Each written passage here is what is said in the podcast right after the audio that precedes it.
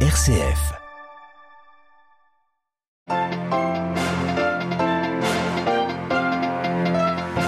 Revenant sur les conflits en cours dans le monde, François appelle les ambassadeurs accrédités près de saint siège à tisser la paix en vérité et en liberté et marque ainsi la rentrée diplomatique au Vatican. Nous reviendrons sur ce traditionnel discours fleuve du pape François juste après les titres. La communauté internationale condamne l'invasion des lieux de pouvoir au Brésil par des sympathisants de l'ancien président Bolsonaro hier, dont la réaction en revanche est jugée minimale insuffisante suffisante. Analyse à suivre.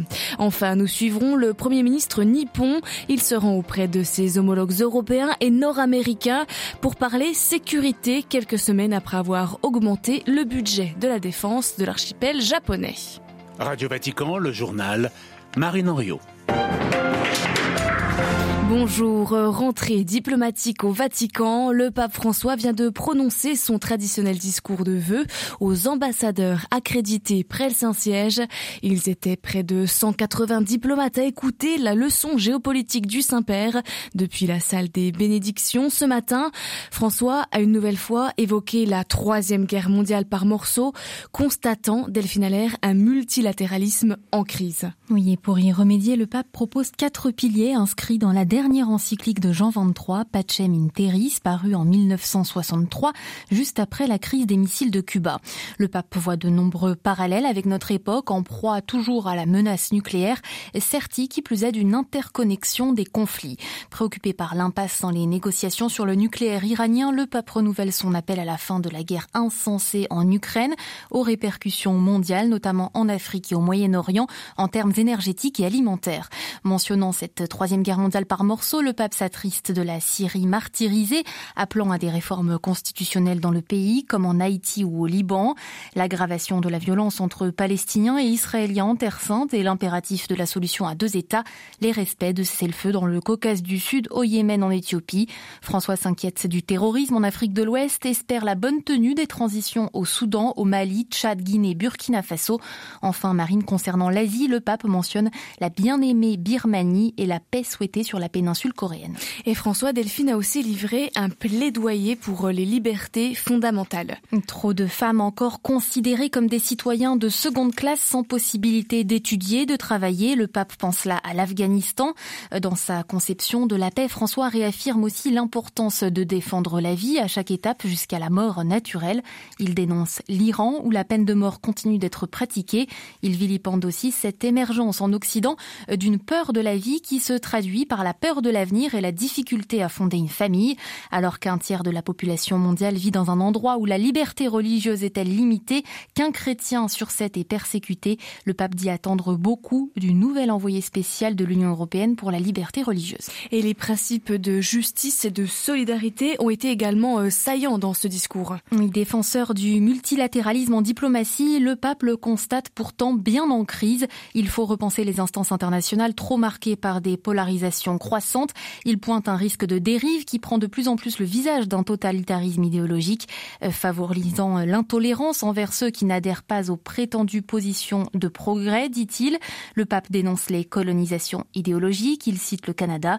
Il développe aussi la nécessité, bien sûr, d'une plus grande solidarité dans les migrations. La Méditerranée, ce tombeau emblème d'un naufrage civilisationnel dans l'économie et le travail, soucieux des crises sociales en Amérique latine, tout comme dans le soin de la création le climat change et engendre des ravages, comme au Pakistan ou dans le Pacifique. Euh, il conclut en souriant Marine. Le pape souhaite pouvoir réunir un jour ses diplomates pour rendre grâce de bienfaits plutôt que d'énumérer ainsi les drames de l'humanité. Merci Delphine Allaire. Et pour retrouver toutes ces précisions sur la rentrée diplomatique du Vatican, une seule adresse www.vaticannews.va. Condamnation unanime ce matin de la communauté internationale après la tentative d'insurrection au Brésil. Des milliers de partisans de l'ancien président Jair Bolsonaro ont envahi hier le Congrès, le palais présidentiel et la Cour suprême, une semaine après l'investiture du président Lula. La Chine dit s'opposer fermement à l'attaque violente contre les lieux de pouvoir. La Russie déclare soutenir pleinement le nouveau président élu. De son côté, l'Allemagne qualifie cette invasion d'intolérable et Madrid dénonce le caractère trumpiste des assaillants bolsonaristes. Depuis les États-Unis, où il se trouve depuis un mois, l'ancien président brésilien Jair Bolsonaro a justement condamné sur Twitter les déprédations et invasions d'hier à Brasilia, les estimant contraires à la règle régissant les manifestations pacifiques. Dans un deuxième tweet, Jair Bolsonaro a aussi rejeté les accusations selon lesquelles il aurait encouragé ses partisans hier. L'ancien président d'extrême droite n'a jamais reconnu la victoire de Lula en octobre. Et pour euh, Silvia Capanema, historienne du Brésil contemporain, cette condamnation du bout des lèvres sur Twitter est insuffisante pour calmer le jeu. On l'écoute envahir ces trois lieux, c'est vraiment contester la démocratie euh, totalement, cette démocratie électorale. Donc cette attaque représente une attaque à la démocratie. Symboliquement, c'est très fort et c'est concret parce que ça a été euh, passé à l'acte. C'était prévisible et non. Disons, ça fait plusieurs années que le camp de Jair Bolsonaro et ses soutiens les plus proches menacent de ne pas accepter les résultats des élections. Donc, on savait qu'il y avait une menace de coup d'État. Lui-même, il a dit que je quitterai pas le pouvoir, euh, je quitterai le pouvoir mort ou, ou, seulement euh, ou je ne quitterai pas. Donc, il a condamné très légèrement, mais il n'a pas vraiment condamné l'action. C'est qui est aussi euh, qu'il faut soulever, c'est qu'il a fait un tweet juste après le fait que certains députés euh, nord-américains ont commencé à exiger euh, l'expulsion de Jair Bolsonaro des États-Unis. Et donc là, il sort sa publication un peu pour essayer d'échapper à cette extradition ou expulsion des États-Unis. Hmm, des propos recueillis par Jean-Charles Puzolu. La conférence des évêques brésiliens appelle elle à la sérénité, à la paix et à la cessation immédiate des attaques criminelles contre l'état de droit. Les livraisons d'armes des Occidentaux à l'Ukraine ne feront qu'au prolonger la souffrance des Ukrainiens. C'est la déclaration ce matin du porte-parole du Kremlin, Dmitri Peskov, une semaine après l'annonce des États-Unis d'une nouvelle aide militaire à l'Ukraine de 3 milliards de dollars. Hier, les combats ont repris en intensité après la trêve unilatérale de la Russie pour le Noël orthodoxe. Rien que dans la journée de dimanche, 144 raids russes sont tombés sur la région de Soumy dans le nord-est. Premier ministre japonais Fumio Kishida est en Europe ce matin puis en Amérique du Nord ces prochains jours. Après avoir annoncé un tournant dans la politique de défense japonaise, le dirigeant nippon vient parler sécurité avec ses homologues. Les explications de Philippe Mesmer.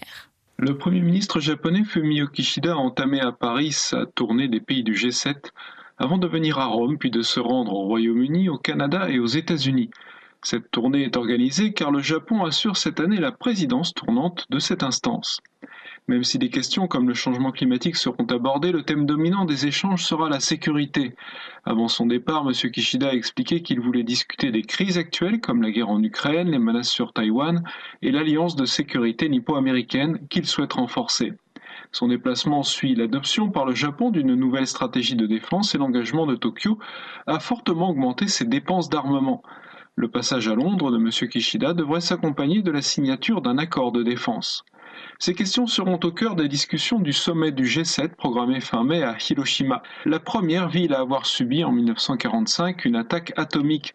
La question est d'autant plus sensible que le président russe Vladimir Poutine a évoqué à plusieurs reprises depuis l'invasion russe de l'Ukraine le recours aux armes atomiques. À Tokyo, Philippe Mesmer pour Radio Vatican. Conférence internationale au chevet du Pakistan ce lundi afin de trouver près de 8 milliards de dollars nécessaires à la reconstruction du pays après les inondations dévastatrices de cet été. Elles avaient tué 1700 personnes, détruit plus de 2 millions de maisons. Le Pakistan est victime du chaos climatique et d'un système financier mondial en faillite morale, a déclaré à la tribune de Genève le chef des Nations Unies Antonio Guterres. Le Pakistan, cinquième pays le plus peuplé au monde, est responsable de moins de 1% des émissions de gaz à effet de serre, mais c'est l'un des plus vulnérables face au changement climatique.